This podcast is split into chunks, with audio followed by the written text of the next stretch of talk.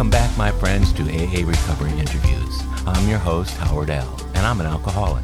Sober since January 1st, 1988, one day at a time. I'm grateful you've joined us.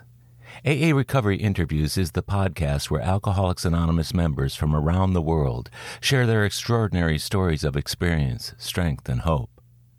My guest today, JBB, grew up amidst alcoholism and drug addiction both in his home and his community. By the time he was using at age 12 to escape family dysfunction, his heroes were neighborhood drug dealers who drove fancy cars and swaggered with large amounts of cash from their illegal trade. Even those who served time for their crimes became role models to JB as he watched them emerge from prison buffed and ready for more action. Though he spent his teenage years becoming a star football player in Northern California, he still managed to reap cash and cars by dealing drugs on local street corners. Jailed at least a dozen times for his illicit behavior, JB twice landed himself in prison in his 20s. Aspiring to his earlier role models, JB used his time behind bars to condition his body in the hopes of playing pro football at some point. Though that opportunity came and went, prison had provided his first experience with AA.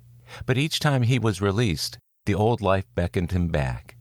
By his mid 20s, JB finally had had enough. He emerged with just the right amount of desire to get sober once and for all. The caring people JB had met during prison AA meetings and throughout his probations coalesced to help him build a new life in the program. JB has turned his life completely around. In addition to coaching football and impacting the lives of many young men, JB is also a self proclaimed foot soldier on the streets. His mission of serving others involves helping addicts, alcoholics, and the mentally ill find community resources for recovery. He also helps the homeless and displaced veterans find shelter and assistance from social service agencies. In the midst of his very full life helping others, JB stays quite close to his AA program and never forgets what it took to save him from despair and ruin. His special brand of experience, strength, and hope are revealed daily, both in AA meetings and on the streets. With raw courage, JB goes into places of destitution and hopelessness, with the message that the hand of AA is always there for those who reach out for help. In the process of giving it away, he has crafted an admirable message of service that attracts others to him and to the program. I'm grateful that I get to see JB at a weekly men's meeting. His infectious smile and good cheer brighten that meeting. He brings strong testimony of the power of AA and its impact on fellow alcoholics. I think you'll enjoy JB's story on this episode of AA Recovery Interviews. It's the 82nd interview in the podcast series. Coincidentally, 82 was JB's number on football jerseys throughout his career. So I hope the next 65 minutes are as enjoyable for you as they are for me, with my good friend and AA brother, JBB. I'm JB. I'm an alcoholic drug addict. Hi, JB. Thanks so much for being on the AA Recovery Interviews podcast. I've been waiting to do this for a long time. You're you're one of the people that uh, that I really respect in the program. I've been seeing you for a number of years now at a men's meeting that we go to, and uh, I was real pleased that you agreed to do this interview today. My pleasure. I've heard bits and pieces of your story, you know, like mm-hmm. like everybody else, and. Uh, it's it's always been very captivating to me, you know, how a man like you becomes a man like you, and joins the fellowship and really adds to the quality of the meeting. Now, the very first time I saw you at the meeting that you and I go to, and I anonymize this show, just so you know, I always try to make sure that I'm not using the names of people or mm-hmm. facilities just because mm-hmm. of anonymity reason. Right. But but we can use people's first names. When I very first met you at this meeting, and you came on the suggestion of was it Abry? Yes. What did he tell you about that, that meeting that made you want to come? Well, he heard my story. Yeah. And he thought that inviting me would be a good fit for me. Yeah. What did you think the first meeting when you walked in there? Mm, a lot of men. A lot of men? A lot of men. I hadn't been to a men's meeting of that size, of that magnitude in a long time. So it was maybe 70 to maybe 80, sometimes 80 to 90 for the pandemic. A lot of people there. Yeah, that's been a big meeting for a long time. So once you went to one meeting, what was your thought about coming back? I had to come back just to make sure it was it was the, it was the real deal. You know, I had a good feel for it. Yeah, so it wasn't a fluke. Now, how long have you been sober? May thirty first, nineteen eighty nine. So you're coming up on your thirty third. Thirty third year, clean and sober. That's amazing. So, what was happening on May 30th, 1989, right before you came in? Uh, I was transitioning from, you know, using drugs, drinking occasionally, Uh-huh. to um, going in to uh, do some time. Hmm. Incarceration. Yes. Yeah. Yeah. Was that the culmination of a long time of doing those kind of behaviors? Yes. Selling drugs, using drugs, drinking occasionally. I never liked alcohol. My dad was an alcoholic, so he used to come home and destroy our property and um, pick fights with my mom, stuff like that. So I've always had a big resentment and um, not a hatred, but just I never liked alcohol. when I drank alcohol in high school and college, it was kind of like peer pressure, kind of like I never liked it. That's interesting. And My last guest was just the opposite. He was the flip side of that. He never liked the he never liked the drugs, but he liked the alcohol. Right. Me, I liked them both. I mean, uh, but uh, it, it was always my drug of choice was what you got, you know. And if it happened to be beer or liquor or pot or whatever, I would do it. But so you grew up in this difficult household. It sounds like. Yes, it was, it was difficult. Um, you know, I played football. I played a lot of sports. Um, As a way to get out of having to deal with the home life.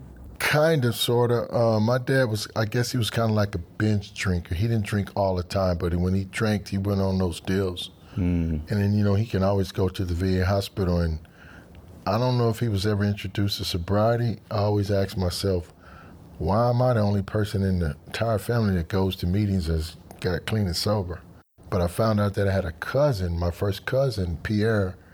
He passed away in California maybe three or four years ago. Mm-hmm. He was in recovery. He did big AA in Los Angeles where he sponsored people, he chaired meetings, he did a lot of stuff. And you never knew that until much later. Later on, yeah, when he got clean and sober, because he had an alcohol problem also, and he got clean and sober in either New York or Florida, and then he moved to Long Beach, California, and then so we kept kind of like in touch, but we knew that we both were clean and sober. So, in the house that you were growing up, there was you. Were there other problem drinkers in your immediate family, or looking back at grandparents, anything like that? My dad, based on what my mom told me, my dad and my uncles were all drinking buddies when we lived in Miami, Florida. So my dad used to drink with my uncles. Uh huh. So alcoholism probably runs. I know on my mom's side, definitely. My dad only knew his sister, my aunt Connie, uh-huh. but I don't know my dad's people on on that side. I'm not sure, but once I do research, I'm pretty sure it's gonna be some stuff there. Do you want to know? Yeah, I'm doing a family. I'm doing a genealogy thing where I'm trying to track my dad's father, who passed away when he was like maybe three, hmm. but his grandfather, um, from what I'm told, was some kind of professor, or he worked at Fisk University in Tennessee. So I went to the genealogy library, and I kind of, I think I found them. And so you asked that question, so I'm in the process of. Because I can I can trace my mom's side. They're they're Miami, Florida. They Yeah. came from Georgia to Florida. I know both of her parents, um, and they came from South Carolina. My grandmother came from South Carolina. My grandfather came from Georgia. She moved to Georgia from South Carolina with her people, and that's how her and my grandfather met. My mom's dad and mom. That side, which would be, I guess, the maternal side, Right. that's going to be really easy to link. Yeah. The dad side is the one that um, I need to connect the dots and find out more because it was just my dad and his sister that I know of. I don't know if his dad had other children, but you know, with this genealogy deal, I'm gonna be able to find out some stuff real quick. How about DNA? Yeah, Michael Strahan just did his deal, you know, by me being a and a former athlete and football coach. You saw that show. Yeah, I saw that, and so that made me. I mean, I'm, I'm finna pick it up here in the next week or two. I'm gonna go grab all my information because I had already been doing a lot of stuff. Yeah. and I'm gonna, I'm gonna take the ball. I'm gonna run with it here in a minute. Was Michael Strahan the one that they were able to trace him back like 30 generations. 39, and somebody like King Charles, he's Prince, and somebody, he said, I'm a son, I'm a grandson of a king. This guy went crazy. By him being a former football player, and I'm a former football player and a coach, our stories kind of correlate. And so when I heard his story, I was like, wow, man, I got to get on that. From your dad, there, there was the alcoholism in your immediate family. Uh, do you have siblings? Yes, I have three sisters that's living, and I had a brother in Oklahoma City who passed away in 2019. And my younger brother, my dad had a son by a woman in uh, Stockton, California, where my brother, my 34 year old brother, last year, and I think I shared this in all of the meetings, he was hit by a train in California last year. Yeah, I remember you saying yeah, that. So I had oh, to go there how tragic. and bury my 34 year old brother who might have been intoxicated off of alcohol and drugs. I'm not sure. I got the autopsy. I read it one time, but I'll probably I'll probably read it again and just get in depth with it and see exactly what he was on. He had mental issues and some other stuff, but alcohol might have been in there. Where are you in the stratus uh, there? You've got you're in the middle. It sounds like I'm the middle child. Yeah, my, from my mother's children, my mother had uh, two daughters before me, and then me, and then I had a brother who passed away in Oklahoma, and then my younger sister, she's in Miami, Florida. So I'm right in the middle. I'm the middle child. If you look back to your, your early years as a kid, let's say 10 years old, a little bit earlier, or maybe even as old as 12, what was going on in your house that might have predicted you becoming a drug addict and alcoholic many years later? I guess the environment that I grew up in, in, in East Palo Alto, California, Palo Alto is Stanford. That's on the other side of 101. Um, I worked there as a high school student. My dad worked there. Uh-huh. And then on the other side of US 101 was East Palo Alto, where predominantly blacks, Hispanics. Um, we moved there in the late 60s. And so um, the drug and alcohol deal was kind of like the drug thing was really big there. People were selling marijuana. And I guess I looked up to those guys with the nice cars, and those guys was kind of like my role models. They used to go back and forth to prison, come out all buffed uh-huh. And so that's just kind of like I looked, you know, looked up to some of those guys. How old were you when you first tried drugs or alcohol? 12, mm-hmm. 11, somewhere.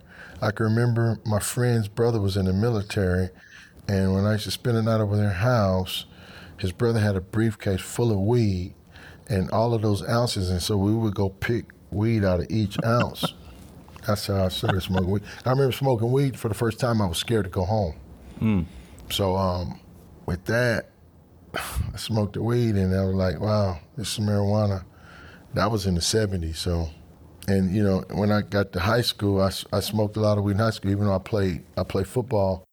Smoking weed in California was kind of like a regular deal. Yeah. I smoked weed for a long time, and then at some point in time, I, I came to the point where um, the marijuana, even if you know, I snorted cocaine before. I crushed the rocks and put that in weed. At some point in time, it just it stopped working. The marijuana or the cocaine? Everything, everything just stopped working. It wasn't worth. I had to put too much effort into using, even when I was selling the drugs. And just here recently, I, I'm just overwhelmed by so many guys that actually sold drugs. Oh yeah, because this is an AA meeting, but it talks about drugs and alcohol in the big book. You know, when I first came to this meeting, you asked my perception. This meeting, okay, these are mostly all alcoholics. Like a guy picked up a 50 something year chip today. Yeah. He was a stumped down alcoholic from way back where you had to be one way how you do it. But I call it the triangle. Alcohol can be at the top, sex can be right here, drugs can be right there, and the dollar sign is in the middle money. I drew that up. And so that's amazing how the three correlate. And at the end of the day, it's about the money. When the money runs out, all the other stuff runs out. Yeah. It's quite a perspective to have on the total disease itself, isn't it? Yeah, I mean, I came up with that analogy. I mean, all of the years that I, I drank and I smoked weed and I used, I mean, like, what am I getting out of this? Because I'm one of those kind of guys, I have to get something out of it. I have to have a personal gain. I mean, why am I taking my money and giving it to someone else? That got, once I, once I came into that realization, I knew it was over with. Yeah. So, to escape what was going on at home, you got involved in sports. Right. What did that look like? Um, I played football, Pop Warner football. Uh huh. How old is that, Pop Warner? Now, I think I was like 10 or 11. Okay. Because my brother's Pop Warner coach was Y.A. Tittle. Y.A. Tittle used to come to my front door and pick my brother up, the one that passed away in Oklahoma City. And my brother was a good football player, but he was a hot tempered type guy. Uh-huh. But Y.A. Tittle saw something in my brother. I mean, this guy's an NFL Hall of Famer. Oh, yeah. This guy came to my front door to pick my little brother up. So I got a chance to brag about that story. Uh-huh. And even at my brother's services, I meant to I meant to tell the people at that uh, my, my little brother played for Y.A. Tittle. And if anybody's associated with football, if you don't know who Y.A. Tittle is, Yeah. you know, he's over there with Johnny Unitas, Frank Gifford, all those guys. So it's big. When when you started playing football, were you still smoking pot at the same time? No, when I when I first started playing uh, Pop Warner, I don't think I was smoking weed yet. I, I might have tried it, but I, I don't think I was smoking marijuana then. I think that came after. It had to come after that. Mm-hmm. Junior high school, maybe I was smoking it every now and then. Um, never really liked drinking. I can remember being at the park drinking that Olde English sometimes, but I, I never liked what alcohol made me feel. Well, based on what my I had my dad acting when he came home and that smell from the alcohol, that stench, it's just like you can smell it in a liquor store parking lot, like in the alley. It's just a, it's a bad smell. Yeah, isn't that something? The Yeah. way smells and sights Yeah. can affect us later on. Oh my gosh, I see that right now to this day. I see it, I smell it. I'm like, man, So you played straight on through from the time you were 10, 11, 12 years old, all the way on through college? yes, 13 years, 14 years. I, I had the chance to play pros. I had a try with the 49ers, but I was already too far into the to selling the drugs. I had the pretty Cadillac, the money. Why would I? I mean, because working out for football, that's like a job. It's a lot of running, it's a lot of lifting. You have to take care of your body. You got to get the proper rest. Mm-hmm. drinking and smoking weed. A lot of those guys did that, but we call that dissipating. So when I trained my senior year, I ran. I went to Stanford Uh-huh. and I ran the bleachers the whole summer. I used to work at Stanford, so I ran the bleachers the whole summer. And so when we came back for training camp my senior year, the coaches was amazed what kind of shape I was in. I mean, I wasn't the fastest guy on the team. I was like the second fastest guy on the team, and, and I played the whole game. I played corner and receiver. I never came out of the game. Wow. I played the whole game. So while you were playing football, how did you feel about yourself in general? I felt really good about myself. That was just a way for me to be, I guess, noticed because I was a real popular person um, in the Bay Area. I was probably one of the best football players in that part of California in my senior year. My junior year, I kind of dogged it, but my senior year, I had a point to prove to the other guys because my freshman year, the guys dared me to run through the varsity locker room, and those guys caught me and they put me in a trash can. You're not supposed to go through the varsity locker room. This is in high school. High school, yeah, you're not supposed to run through the varsity. Like I could go around. So you're 15 there sticking you in the trash can. They grabbed me. So, so the guy said, uh, JB, go run through the locker. I said, man, we're not supposed to. I said, man, you can do it. You can do it. so I ran through and they was waiting. They grabbed me. so that was something I'll never forget. And so all through high school, I said, well, you know, these guys are going to come see me play one day. And, and it worked just like I said. My senior year, I got really big. Uh huh. I, I got some height, had some size on me. And those guys coming to see me play, I'm like, yeah, look at me now. So you had something to prove. Yeah. Sounds like, especially after that trash can Yeah, incident, yeah. You knew who you had to prove it to. Yeah, and I'm one of the top players in the history of school football. I'm one of the top players. All these guys are there, and we went to the playoffs, Yeah. and they all at the game. The game was packed with all former players, coaches, and everything. And I never forget Coach Ratliff. He, he said, "Man, you're a hell of a football player." I said, mm. "Thanks, Coach." Mm. But during that time, were you involved in selling drugs yet? Well, I was yeah, I was selling weed. I sold weed in high school. Yeah, I was selling a lot of weed. Uh-huh. Three joints you could buy three for a dollar. And I was gambling and sh- shot dice. I had a car, so I was on my way. I was on my way then because I was at the threshold right then, and so um, I was smoking weed. All of my friends, which were pretty much they were white guys, they had all the good weed, and you know we just smoked it at lunchtime, and I would stay there until practice, football practice started. So So that was a time, too, the 70s and 80s, when marijuana was still pretty criminalized, wasn't it? Uh, yeah, you could get arrested for marijuana back then. Yeah, you could get arrested for it. Because my first arrest was for marijuana. Yeah, uh, marijuana. How old were you when you got arrested? Probably 19 or 20, Uh huh. something like that. I sold a lot of weed. What was the outcome of that? Um, I went to jail and I was on probation. Uh huh. You know, um, we sold. I sold a lot of drugs on the corner, and ironically, the police station was like they could literally run from the police station and raid the corner. So they said I had a lot of heart, and they, you know, I had no regards for the law. And you know, of course, I'm an athlete. I'm a ball player. I went off to college. Uh, you know, I had everything. I wanted, had a car, I had money. Mm-hmm. You know, I've already, I'm already rich. Already, I'm a young guy. I'm only like 19. You know. So you wanted it all at that point, didn't you? Yeah. And all those guys I looked up to. Remember these guys I looked up to that was coming out of prison with these drugs, with these cars, and those basically those guys were my role models. And they were selling inside. Well, they were selling inside, but on the streets of East Palo Alto, that's that's a major, major drug hub in. California, the Bay Area. People came from San Jose, San Francisco, Oakland. They came to this small little town on the peninsula. Uh-huh. That's where Facebook headquarters is right now. Uh-huh. They would come there to score. Huh. This is a small shotgun town, Palo Alto Menlo Park. Guys call my friends call me all the time from there. They're like, "Man, when you coming back?" I mean, man, I come visit. I'm 72 hours on an hourglass. I'm I'm, I'm out of there. They love me. I mean, people love me there. What a lifestyle. You were their connection, weren't you? I said a, a good trend in some ways by me being in recovery now, and then bad. I guess it's a twofold deal. Well, yours is an important story. I mean, I've had other people on the show, a couple of the men who were in the meeting today, who, like you said earlier, have stories about prison mm-hmm. selling drugs to undercover agents. So it's certainly not unheard of in the meetings that you and I go to. Right. So you were selling while you were in college? Uh, yes. So you're selling, you're trying to play football? Right. I'm playing football. Ain't no trying. I'm playing. I'm playing. How about studies?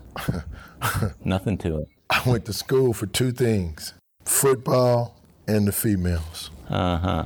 And of course, I was making money. Yeah. So yeah. I, I, mean, I was an arrogant, cocky 19 to 20 year. I was arrogant. Mm-hmm. I was already like 10 years ahead of my time, and so I already knew, I understood that. Like when I got my first paycheck when I was 15, I, my first check was like 300 some dollars. I put half of that I put on the table at my parents' house and had groceries in my hand. And when I went in, my dad said, "Hey, that's that's the kid right there. That's him." Hmm. They didn't even have to tell me what to do. I already knew what to do. Hmm.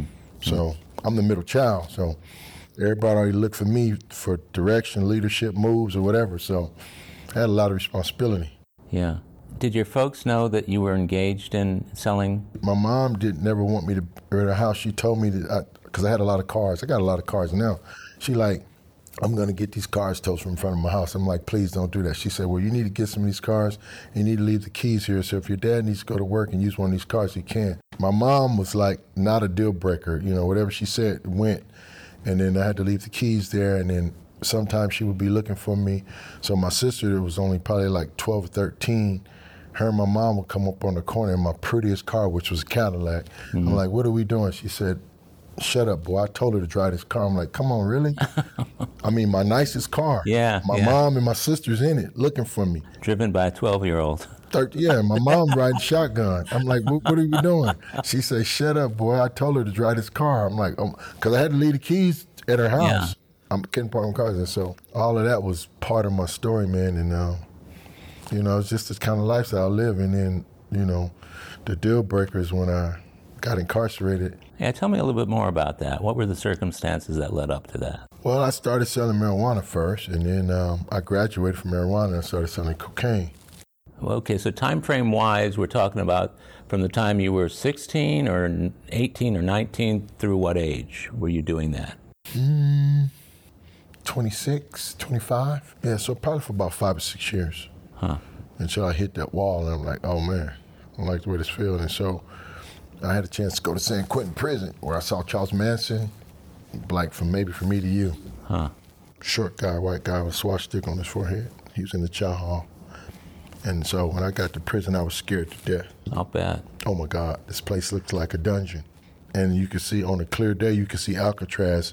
From San Quentin Bayside, you can see on a clear day, you can see Alcatraz. Yeah, well, I had a good job. I worked outside the prison, but unbelievable. What were the circumstances that led up to you being caught, tried, sent to prison? Just going back and forth to jail all the time, jail, jail, jail, and then you know you graduate.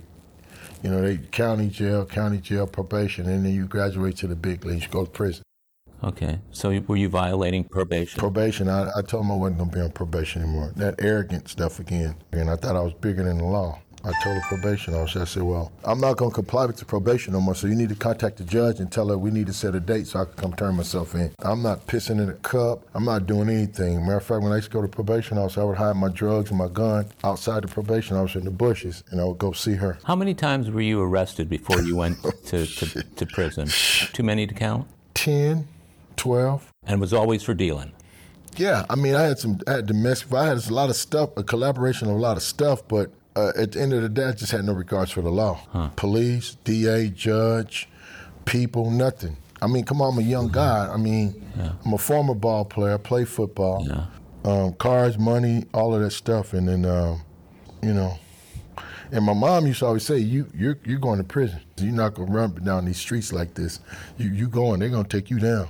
Did she say that early on? Yeah, she saw me. She saw it. Mom, you know, sometimes your mom, your parents can see stuff that people don't see. Yeah. So based on my lifestyle and my behavior, you know, um, and I came to a point where at the prison, that's where I went to my first Alcoholics Anonymous meeting on a suggestion from my counselor. Teresa said, I want you to go to a meeting. I'm like, what are they doing in there? I'm not going over there. I went. Huh.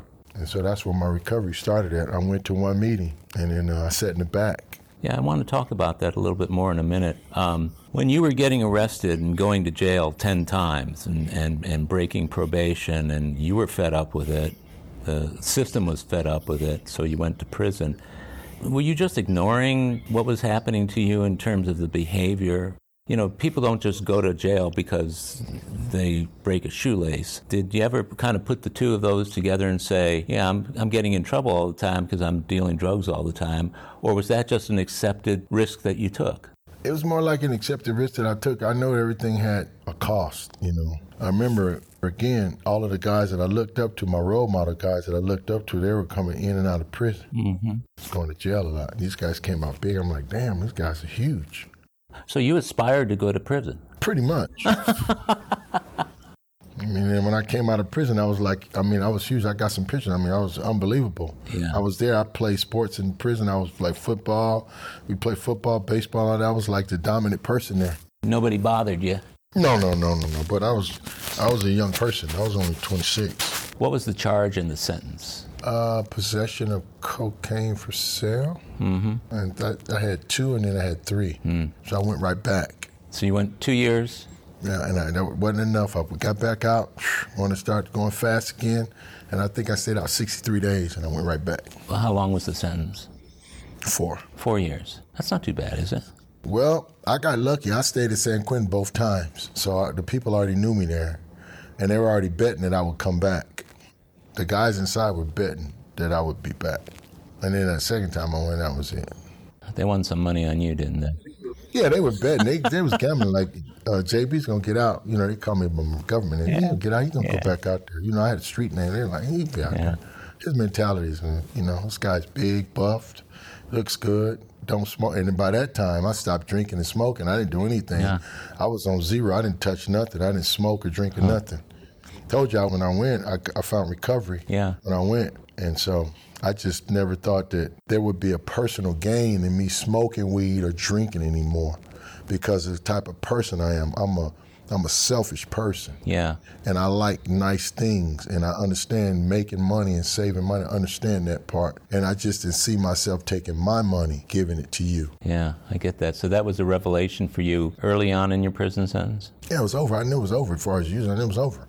One of my earliest guests on the show was Tom D, and he spent mm-hmm. literally half his life incarcerated. And um, mm-hmm. he was paroled after uh, being in for a life sentence, and he just managed to get out. But one of the things he told me was that drugs and alcohol were no more difficult to get in prison than they were on the outside. True. Why is that? What's going on with that? I don't know. I can't really. I can't really say because you know I'm still connected to a lot of people. I have a CFC shirt. I'm, I'm a member of the Correctional Facilities yeah. uh, Committee. I'm, I go and do meetings in the prison, and I'm connected with a lot of guys still in prison. You know my friend Larry. Yeah, without. Yeah, that's my guy. Yeah, he, he always tell me, JB, stay out of trouble. this guy, this guy's crazy about me. Yeah, so so they heard about me, Chuck, uh, Roland, Roy, and Harold they heard about my story. They heard about me when I, Chuck brought me in.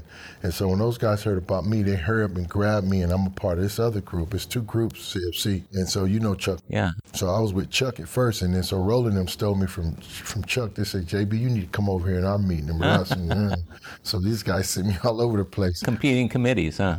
Yeah, they heard my story, but they didn't hear the full story. They just know that I've been a part of this deal, and I deal with a lot of people, Yeah. homeless people. Um, I deal with the Coalition for the Homeless. I guess I'm kind of like I'm kind of like a foot soldier.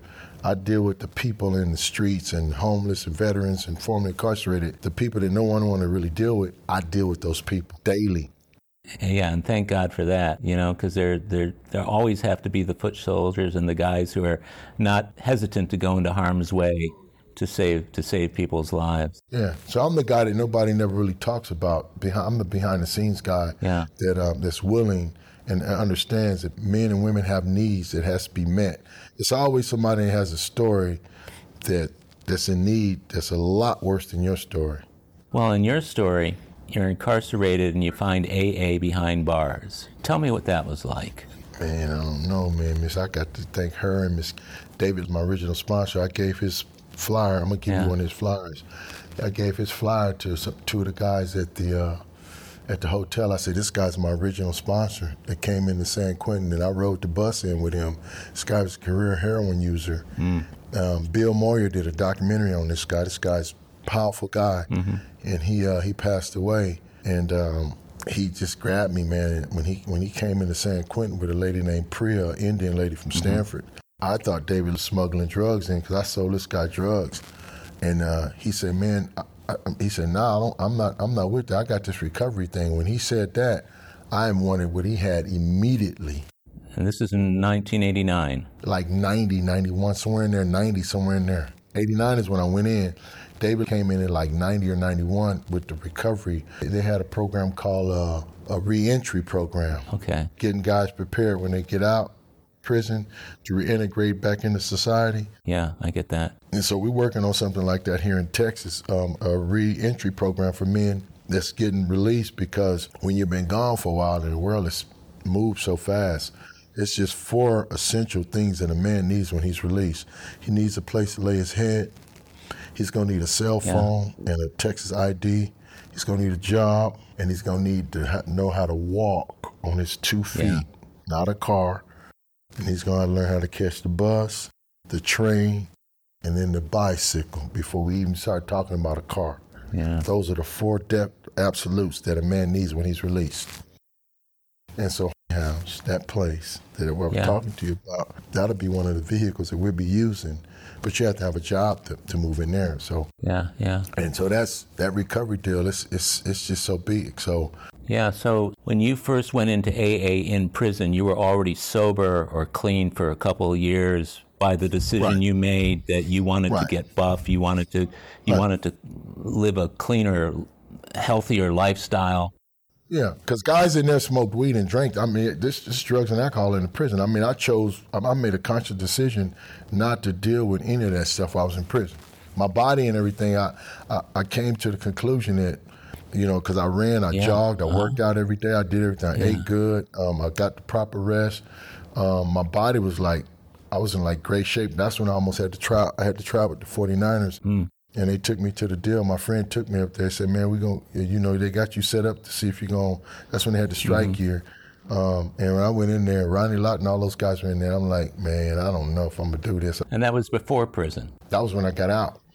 I'm like, man, I don't know. I don't know if I want to do that or not. That's a commitment.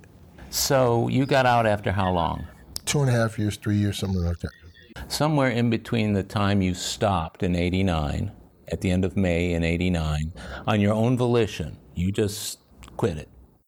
Right. I got introduced to AA in prison, and then when I got released out of prison, um, the last time I went to Oklahoma. I went through a 90 day drug and alcohol program. Yeah, I went to 90 meetings in 90 days. as an alternative to continuing on in the penitentiary? Yeah, David and Dorsey were the first two men. One guy was a NA guy, and the other guy was an AA guy. Uh-huh. And they introduced me to um, a transitional living like place, a 90 day, a place where you sleep at. So you get out after two and a half years and you go to Oklahoma. that was a, a choice that you had when you came up for parole? Right, yeah. When I transferred my parole, I did it from within the prison. Yeah. So you were already ready to do that because you were in AA. Yeah, I was make that was I was at the threshold right there. I had to make a decision. I was going back to the streets of East Palo Alto, or I was looking for a change. That was the fork in the road right there. Now, the sponsor that you had while you were in prison, when you were having to make that choice, what kind of feedback did he give you? He just told me, man, you got to do this, this, and this, man. If you're gonna be with me, you're gonna try to do what I'm doing. You need to do this, this, and this. When you get out, we're gonna somebody gonna come pick you up. They taking you straight to the. You ain't going to Palo Alto. You going straight there. With your history, with your story, with your history and your reputation, I want you to go. You going there. Somebody gonna pick you up at the gate and they taking you straight there.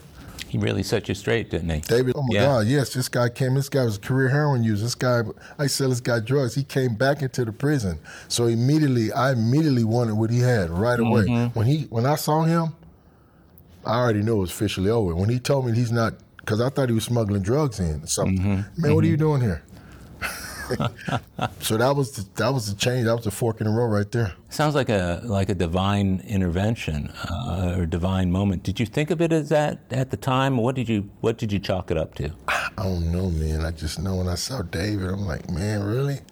And so this guy was immediate. He was immediate, my immediate role model. This guy uh, gave out needles. They tested people for HIV. He went around and did seminars with probation officers, parole officers, the governor of uh, California, all kinds. Of, this guy did a bunch of stuff, man. Before he passed away, a lot of stuff dealing with recovery. Bexar County, he came out here and did a, a seminar for the probation and the parole people in Bexar County.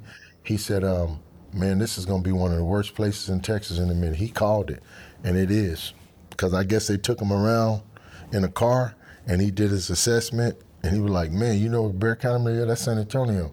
He said, "Man, this place is going to be out of control in a little while." We'll be right back. My friends, if you're enjoying AA Recovery interviews, check out my Big Book podcast, the complete unabridged audio version of the first and second editions of Alcoholics Anonymous. It's an engaging word for word, cover to cover reading of all 11 chapters and original stories, including rare stories not published in the third or fourth editions. Listen to all 85 episodes by subscribing to the Big Book Podcast on Apple Podcasts or wherever you get your podcasts. Or listen on bigbookpodcast.com. You'll know you've arrived when you see our logo, a first edition Big Book wearing headphones. And we're back. Now, you're out of prison. You're in Oklahoma for this 90 day program. Well, I did a 90 day program in California, and when I was finished, when I finished that, I went to Oklahoma. I had, my parole was transferred. So you went to Oklahoma Right. into another program? No, I went there with my son's mom, Uh huh. and uh, she lived there, and that's that's when I got introduced to to the college, Langston University, and I met a guy named Coach. He gave me an opportunity to be a student coach, and so I started working with the football team hmm. as a volunteer student coach And you've been doing that ever since. ever since. Mm-hmm. That's, that's amazing. So that was back in 92 or 93. Right. How did you connect with AA when you first got into Oklahoma? Guthrie, Oklahoma. Bobby, my sponsor, I I found a sponsor. He sponsored me and a guy named JW. JW was a police officer, so JW couldn't come as, to many meetings that I would come into, but we met at Bob's house every Wednesday for, hmm. for step study and book study. And I- so I did my first four step with Bob. What was that like? Oh man, he said, "Man, you sure? Is that everything?" He said, "He said you sure?" He said, "Because it's always one thing that you left out." He was right. Yeah? Yeah, great sponsor. These guys, these men, all of these people were like stepping stones in my life that played a major role in me as far as transitioning from the street life, drugs and alcohol, and reaching out, doing outreach work with uh, people that look like me. That's an amazing path from where you were to where you ended up. So you you were in Oklahoma then for how many years after that? Um, I was in Oklahoma for six years, and then I went back to California trying to save my, my kid's mom. She was on drugs, and that didn't work out. So I went back to jail for like maybe about six months for like domestic violence. She was using, and I wasn't using, and you know, David said, "Man, you know that's not gonna work, man. That woman's still using drugs. You can't can't change her. I can't change somebody that's using drugs or, or still out there. It's a process." So you went back anyway, even though he was probably telling you don't do it. They was coaching him saying, "No, you probably need to go back. You don't need to move back there, man." Yeah. So I tried it and it didn't work. So you went back to save her or try and get her clean. I don't know what you call it, but if somebody's out there actively using, there's nothing you could do. David them took me away from that situation and took me to his house and said, "You don't need to be over there. Those people are doing that. Whatever's going to happen over there, whether your kids are there or not, it doesn't matter." Huh. So here you were sober. You were you had this, this good job out in Oklahoma. Mm-hmm. You went back to the West Coast to try and deal with your wife Right. being on drugs. Right. My kid's mom, I wasn't married to her. Common law. Common law wife, let's say.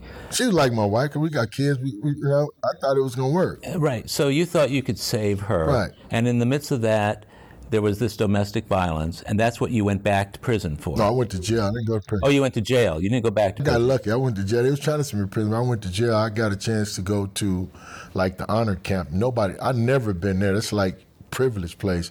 And so when the police, the sheriff, they already knew who I was.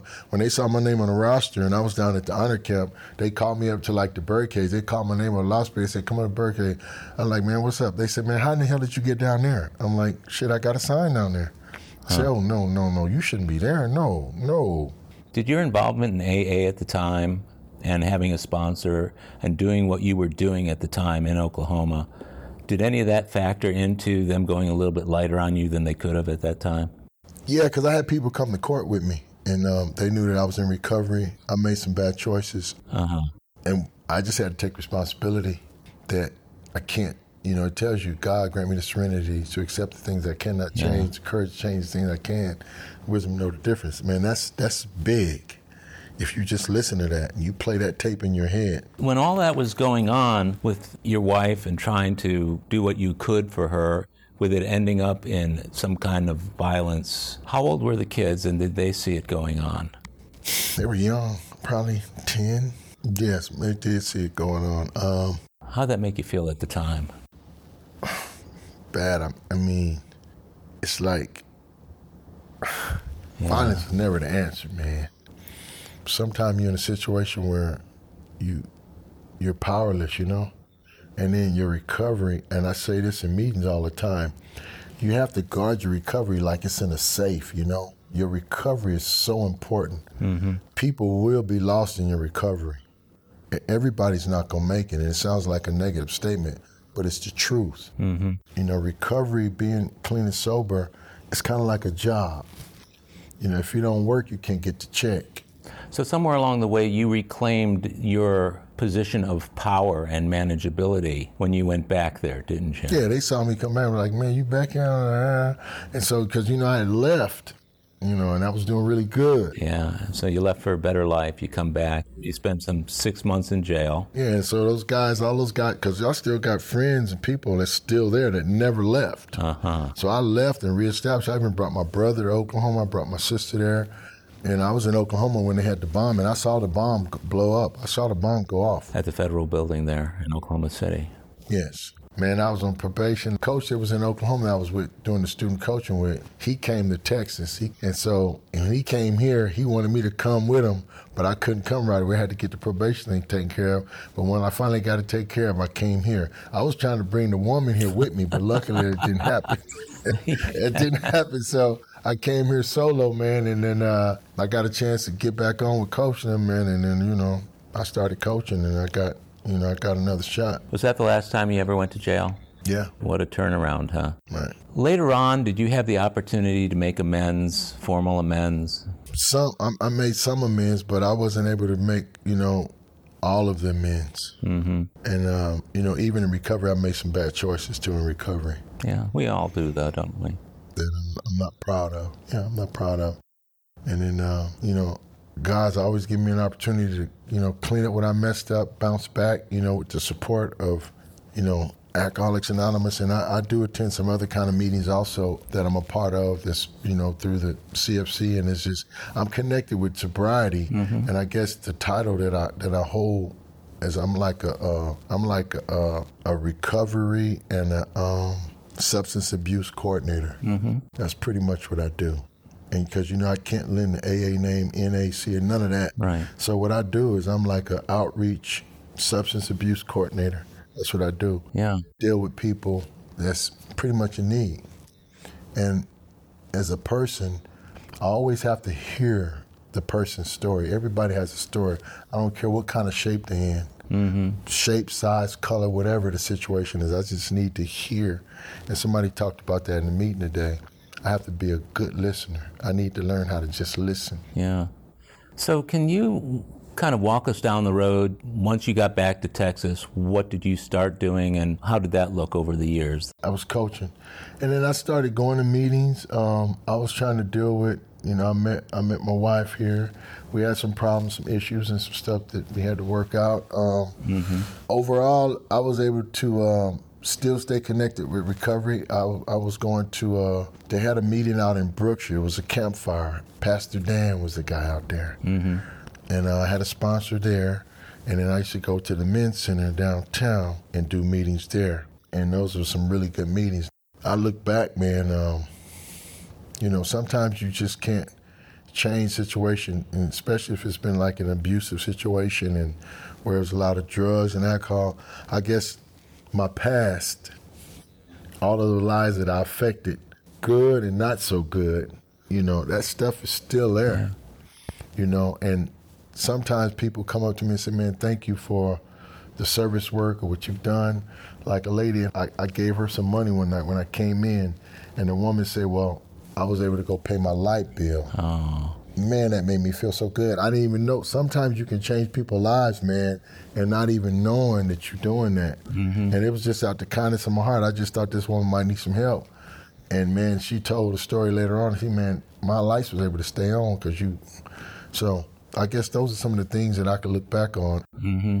Doing meetings, helping guys in recovery, people, homeless people um, Sounds to me like you found the intersection between your AA program and the, what you do out in the community. Right. And one kind of feeds the other. Is right. that how, is that a fair assessment? Yes, yes, it does. Yeah. Before I came to this meeting today, I just did the meeting over at the, at the hotel with those people over there. Yeah. And a lady came in the meeting, um, and she said she was struggling with sponsorship. So luckily, I had a brochure on sponsorship and uh, I put it in her hand. I said, "This is my last one right here." And you came in me kind of late. It was like a divine appointment. That great? I, I put the, my last one that I got from Intergroup. I mean, I paid it. I put it in a woman's hand, and it was like, man, it was a life changer for her. And so, I guess those are the stories. Our stories is disclosed in a general way. You know what we used to be like and what we are like now. Yeah. And so I'm just proud to be a part of this deal, man. And I know some great men in these meetings. Yeah, and, and I'm grateful for your involvement because you bring a, a really unique perspective. And I've known guys in the program who, who've had different parts of your same story. Right. But everybody seems to move in different ways in right. response to how they work their program. Right. Do you sponsor men in addition to uh, the work you do out in the community? I do, but I guess I'm so attached to so many different guys. I try not to sponsor those guys. Yeah. Because I don't want them to feel like, um, how can I say this? Um, I don't want them to feel entitled. Yeah, yeah. To to what I have, they are, but I have to keep that wedge. I have to keep that because I'm not saying I'm so vulnerable, but I am. You know, like if I give a guy a phone, or I see a guy has a need of something there, I gotta re- I gotta be real diligent. I gotta be, you know, I have to be standoffish too, kind of like. Yeah, it's a different relationship, isn't it? Yes. It's like the difference between a professional relationship and a personal relationship. Right, and so I got to really be diligent because a lot of people depend on me for meetings. They call on me, they want me to take care of this, take care of that If a guy's struggling with some kind of addiction or whatever it is, they would call me to see if I can go try to help this guy talk to this guy. Because mm-hmm. I probably can get across to some people better than they can. Do you find yourself taking men to meetings? Oh yes, I do that a lot. Do you? I take a lot of men to a lot of different kind of meetings, especially with the veterans, like the U.S. Vets meeting I go to on Tuesdays. Um, I don't know if you know Rito or not. Yeah, I do. Yeah, so Rito, I'm connected with Rito, Rito through the CFC, and he has a Tuesday meeting. Matter of fact, I'm chairing that meeting on Tuesday. I had the month of May, so I chaired the meeting on Tuesday, uh-huh. and I, I shared about step one, admitting defeat. I mean, are you defeated yet, man? man, that's a hell of a statement. Yeah, I read is. that in the meeting. I read that in the meeting this morning, and I read it in the meeting Tuesday to the guys over there, and they took that topic and they ran with it, man. Yeah, for a man to admit defeat, it's like impossible for a man to say, "Hey, man, I'm, I give. I'm, I'm, you know, I give." Hmm. Yeah, and when it comes to things that we think we can control, you know, sometimes the idea of surrender just seems counterintuitive. It seems like, wait a second, I got to try and make this thing happen, and everybody around you is saying, turn it over, turn it over. How do you do that? Um, it's it's hard, man. And so at the end of that meeting on Tuesday, a guy shared at the end of the meeting. This is an old guy, man. He's been doing it his way forever, and um, he said, "Man, I'm not surrendering. I'm not defeated, but I want to share this with you guys, man. I got a lot out of you guys' story today." So basically, he he surrendered. He gave in. He just didn't say it. Huh. But by hearing our our stories, this guy was like, "Man." I shook his hand after me, and I said, "Man, thank you, man. You did a great job." Can you think of uh, a couple of men in your sobriety that you were able to help that went on to help additional people who helped additional people? Do, do you have that kind of lineage in terms of service work that you've done? Now, the CFC, I'm sure that because you're helping guys you might never hear from again or see, right? Right. And so I have a couple of guys that I could think of that took something from what I had or I shared with them, and I want to say that they ran with it. They're helping others now. Is that right? Yes, my story. Because sometimes people watch you and they pay attention. You know, I'm a detailed guy. I write a lot of stuff down, have a journal. Um, in the mornings when I get up, I read uh, a daily reflection thing that a woman gave me. I read scriptures out of the Bible. I believe that, you know, everything in the Bible don't pertain to me, but some things in the Bible grabs me. Um, I believe when a man first comes to recovery, um, he might not be ready for God. God will be in there somewhere down the line, but I don't try to push God on people right from the beginning because a man is just probably trying to figure out how am I going to stay clean and sober today. God is in there, but I, I can't shove God down your throat. Yeah, I, I had, when I came in, I was really repulsed by that whole idea. And fortunately, people were pretty gentle on me saying, don't worry about it, just do the work. Don't worry about it. Pay lip service to it if you have to. You know, say you believe when you really don't, but at least say the thing. Yeah, but it's not true. Don't worry about whether it's true, just say it. Because sooner or later, if you say something enough and it's actually true behind the scenes, it will become true in front of you as well, right? Yeah, no doubt. And so I don't try to really press God on guys. And and one thing I'm an advocate of, I, I just believe that, man, in recovery, man, it's just a struggle trying to just stay clean and sober in the beginning, man. It's it's it's a fight. You fight with a lot of different things. And so I know that um, believing in God, I believe in God. Um, and sometimes um, in life, um, here comes sometime quickly, sometimes slowly. You know, um, but I'm I'm so grateful, man, that I can actually sit down and take an hour out of my day and go to a meeting. Meetings are important.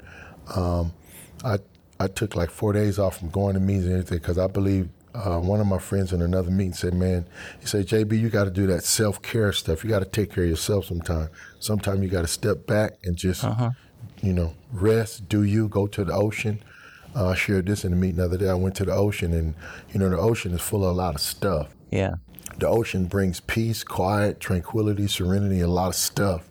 And then sometimes you can just dump everything in the ocean and you'll feel cleansed and ref refreshed. You know, I kept trying to dive through the waves, but they kept pushing me back. I could never make it to the deep end. I couldn't defeat the ocean. It kept put, I was diving through the waves with my goggles on, but I still was able to stand up in the water. I couldn't get through those waves. So it's kind of like recovery, you know? That's amazing. And you actually physically do that. You go and With the goggles, I was diving through the waves. The, uh-huh. the ocean had to be calm in order for me to be able to swim out there. yeah. But the current was coming, the waves were coming in. I couldn't get through. What a beautiful metaphor for that kind of meditation. Yeah, I shared that in the meeting, and the people, the lady in the meeting, that she said, "Oh man, I feel that. I feel, man, that is so surreal." I went to the ocean the other day. I said, "It's just something about the ocean that brings peace and quiet and tranquility and all of the stuff you're going through, whatever it is." You know, um, for me, some of the relationships that were fractured years ago when I was a kid, as much as I try to do in AA to deal with them and to, you know, set them straight, because of the way things were laid out in the very beginning of my life with those individuals, I've never really been able to get any kind of sense of closure with them on anything regarding our relationships. When you look back, especially when you look back uh, on your your first common law wife, right? And the kids. What what do you see now with them? It's a lot of damage. It's a lot of stuff that happened that um, yeah, you know, I'm not proud of. Um, and you know, trauma again in my life. I had trauma as a young person. I was my dad abandoned me in in, in L.A. and I remember I phoned him. He was talking about my childhood, and um, he kept driving around in circles. I don't know if he had a breakdown or whatever. I'm like, Dad, we're going around in circles. And the next thing I know, I was out of the car, and um, I remember my mom's, my dad's name, my mom's name, my phone number. So that was that was a tough deal. And so with these people, um, sometimes in life, you know, you, you want things to to work for you, mm-hmm. and then you know, by me having all these different kind of families and you know these different women and stuff like that, um, you'll never be able to satisfy everybody. Somebody's gonna be at, not happy with you. It's, it's that's what kind of world it is. Yeah. Even with my own personal family, my mom says sometimes, son, your family can be your worst enemy, and that's a true statement. Not saying negatively, but um, when I decided to stop using drugs and, and just try to clean myself up, it was like an uphill battle for a long time. Huh. I lost a lot of people. I mean, either they were for me, they were. They're either you for me, or you're not. And then they know that I was sincere. And then a lot of my friends, the guys that, that helped me along the way, you know, they used to get ridiculed, like, man, you know, all those dudes are fake, man. They, they, they, it's not real. They faking. They not clean. So I'm like, really? But if they were or they weren't, they still played a major role. Yeah and the steps that I had to take. All of these people, even even that woman in prison, Miss Teresa and Miss Addie, these people were staples in my life that helped me. David Priya, all of these people, David, two Davids, Bobby, and all these other people. My, my sponsor just passed this year in January, mm-hmm. David B. Um, I have a guy that's sponsoring me right now, temporary sponsoring me right now. Mm-hmm. You know, just talking to somebody and, and, having a sponsor is really important, man. But you, you have to have people you can talk to um, that's in the deal. And um, sometimes it's hard, you know, uh, like when I leave here, I'm going to go to work. I have a little part time job that I do. I deliver lost luggage. I get a chance to interact with a lot of people. Um, and then my, my personality, my mindset is I have an outgoing mindset. I've always been a good talker. I've been uh, sociable. Not, I guess from being a football coach, I have to deal with a lot of different people, young yeah. people, you know, teenagers that's going into manhood. And all of those guys used to struggle with the drug and alcohol yeah. deal coach would assign those guys to me. Those are my guys. Hey, man, I need you to go. If you can't, if you can't talk to them, I'm, I'm kicking them off the team. So you're still the coach, no matter what goes on, and that's why your nickname is Coach. I see what it is, man. And so everybody's going to identify, and Coach would tell me, he said, man, sometimes some of the guys are not going to identify with the streets, but the ones that was in the streets and went through struggle, a lot of those guys are going to tell your story, and they did. That, that was me. Mm-hmm. Some of the guys that I that I that I'm still connected to right now, they we have the same stories. You know, one of the things I like to ask uh, towards the end of the interviews, if you could go back with what you know now, if you could go back into your life and talk to the JB at a certain age of your choosing, how old would that JB be, and what would you say to him that you think would make a difference in his life? Was it the 10 year old JB? Was it the 15 year old? Where would you have made the most difference if you, JB, were able to go back and sit in front of that guy and talk to him? Coming from junior high and high school, I had an opportunity to go to a Catholic school. Bellarmine was a Catholic school. And my dad said, Well, son, the priest is on the phone. You need to talk to him, and you need to, you need to give him an answer. I said, Well, okay, I'm going to talk to him. I said, Well, how you doing? Um, such and such. I got his name. He said, um, he said, Well, have you made a decision? And this school had a powerful football team. They used to beat us all the time. And I was mad at our coaches that we didn't play on my senior year because I know we would have beat them. Mm. Um, I said, Well, I said, Well, this is a Catholic school, right? He said, Yeah. I said, You guys have girls there? he said, No. I said, I'm not coming. Oh. So that might have been a that might have been the fork in the road for me right there. Really? Yes, no doubt because I would have been swayed the other way. Because when I got to high school, I started getting, I got introduced to a lot of different kind of things. Yeah. Whereas if I was going to that Catholic school, I would have been living there, I would have been staying there. I would have, it would have been probably more structure for me. Yeah. In high school, I didn't have that. My dad and mom there was there, but once you get to a certain age, I had a car, and my freshman year in high school, I had a car. I was one of the only guys. That might have been one of the reasons why they put me in the garbage can too, because I had a car my car used to be parked out back. I would hide it. So I had a car. I sold weed, play football, upcoming star on the football team. And all those things probably wouldn't have happened had you gone to the Catholic school. No, no, no. I would have probably been, ain't no telling. I probably went to one of the schools like Notre Dame or something. Ain't no telling, man. Because I, I was it. I mean, I was really it. Yeah. So um, I think that would have been the deciding factor right there. And who knows, I would have met, you know, the kid's mom. A lot of stuff. That was, I think that was the fork in the road right there. Yeah, it sounds like it. Sounds like a real pivotal time in your life. But of course, as I'm fond of saying, all all roads lead us back to where we are right now. Yeah, yeah. My junior high school teacher exposed me to the uh, stock market, Medford, Oregon. Um, that's how I got connected with Bellarmine at private school because uh-huh. he told me I was really gifted student and he wanted me to go to a private school. Uh-huh. He didn't want me to go to a public school. So he w- he was going to make it possible for you to go there. Oh yeah, he was at Stanford. He was he played basketball at Stanford University. My junior high school teacher. When he when he found out that I was in the streets and I went, to, he was just man, he was hurt. Hmm. Yeah, because hmm. he knew I had a talent. He saw something in me, so that that was the fork in the road. Junior high school. Junior high school, isn't that something? Yeah, that's amazing how you got all this information out of me. It's like I just did a I just did a synopsis of my life, like you know. Um, but you know, it's good. I'm glad you. I'm I'm just honored to be interviewed. Well, I, you know, it means the world to me that, that you would do this and open up like you have because I think people need to hear the stories like yours, even if they hook up to one little part of it. Catch into some, something I'm going to say is going to reach out to somebody. Little hooks along the way that kind of snag people and they say, uh, yeah, that I remember that guy. Like the, the interview I did with Tom D, you know, when he talked about selling soup in prison and giving it away. I know you've heard his story. No, I didn't hear it. It's one of the stories on the podcast. Right, I'll pull it up. The way he talks about that, the kind of man he is today. So I look at you as the man you are today. And the only way I could ever imagine the way it was for you was if you told me.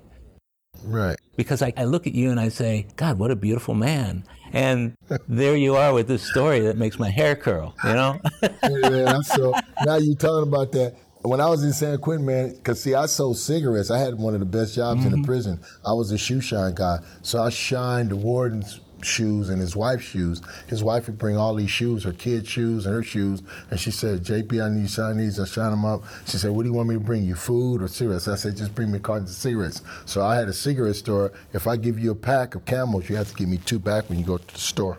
So I was already a businessman already. And I left those guys tons of cigarettes when I left there. They were like, man, was, man, I had a lot of stuff.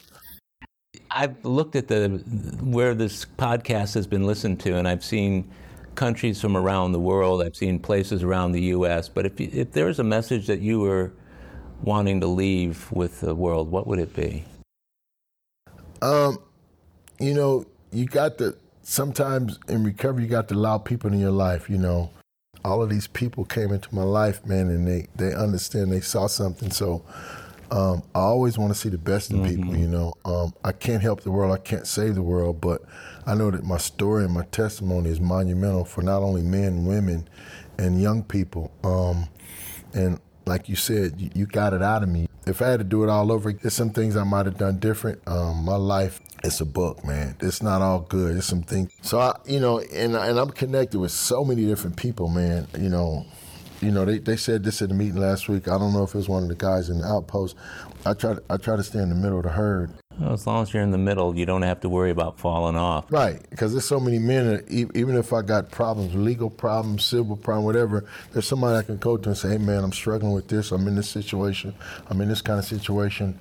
I give it to God. I pray. I, you know, I got my little deal I do, and I believe that every man. I can't speak for women, but every man needs some time to himself in the mornings, whether it's in the evening, where he can just process, put the world on, right. on pause. And so we, when we went to the when I went to that men's retreat, it was a fear of me. I didn't know what to expect. But when I went there, that was like on my bucket list. That's like in the top three things I've ever done in my life. I got a chance to pause. Yeah. And and for me to be able to do step four and five and ten, I didn't know why my name was on the roster. like, so I felt really honored and privileged, man, and I, and I shared it in some of the other meetings that every man I believe need to go to one of those retreats. No doubt about it. Mm-hmm. Just the peace and quiet and the serenity and the phone being off, the TV, the radio. It's like I hit the pause button for two days. To me, I think of it as, and I've gone to like 30 of them over the years. To me, it's like living inside of AA for 36 or 40 hours, you know, where you're taking your meals with other men, you're, you're socializing with them, you're going to meetings all around the clock, you're having ice cream at 10 o'clock at night, and you just have the opportunity to just let your hair down and relax and let AA kind of wash over you. So I know the feeling that you had. I was so glad to be there with you. That was very, very cool. And I invited three guys to the CFC from that deal. And what I did, I got everybody's phone number in my black book. And did they come? Yeah, they came to the CFC last past week. Did they really? Yeah, they did. They showed up. They wanted to be involved, so I have to give away what I have. I, I still do. That's what you're doing right now. You're giving away what you got, and I absolutely appreciate you being on the AA Recovery Interviews podcast with me, JB you're a hell of a man. I love you, and you're man. I love you too, man. You're you're you're a big part of my program these days, and I'm so glad our paths cross and we've become such good friends. Yeah, your handshake is so important. Like today, when I came in there, I didn't I didn't see you, and it's kind of I, I felt abandoned, like because the handshake is so important. When I come here, I look forward yeah. to that. It's kind of like a kid. Like I'm I'm looking forward to that for that shake is so important, man. It goes a long way, man. And I just wanted to tell you thank you, man, so much. You bet. Well, my friends, that's a wrap for this episode of AA Recovery Interviews. I want to thank my guest, JB, for sharing his story, and thank you for tuning in. If you enjoyed AA Recovery Interviews, will you please tell others how to listen to it? And please leave a five star rating or review for the show on your podcast app. That'll help others find us. As the number of worldwide listeners grows, this podcast will be of greater help to more and more people. Of course, you can listen to all of my interviews by following this podcast on Apple Podcasts, Google Podcasts, iHeartRadio, Spotify, Pandora, Stitcher, and other podcast providers. Or tell Siri, Google Assistant, or Alexa, play AA Recovery Interviews podcast. Or visit our website, aarecoveryinterviews.com, to listen to every interview, share your comments, and also contact us. If you want to email me directly, it's howard at aarecoveryinterviews.com. By the way, this podcast strictly adheres to AA's 12 traditions and all General Service Office guidelines for safeguarding anonymity online.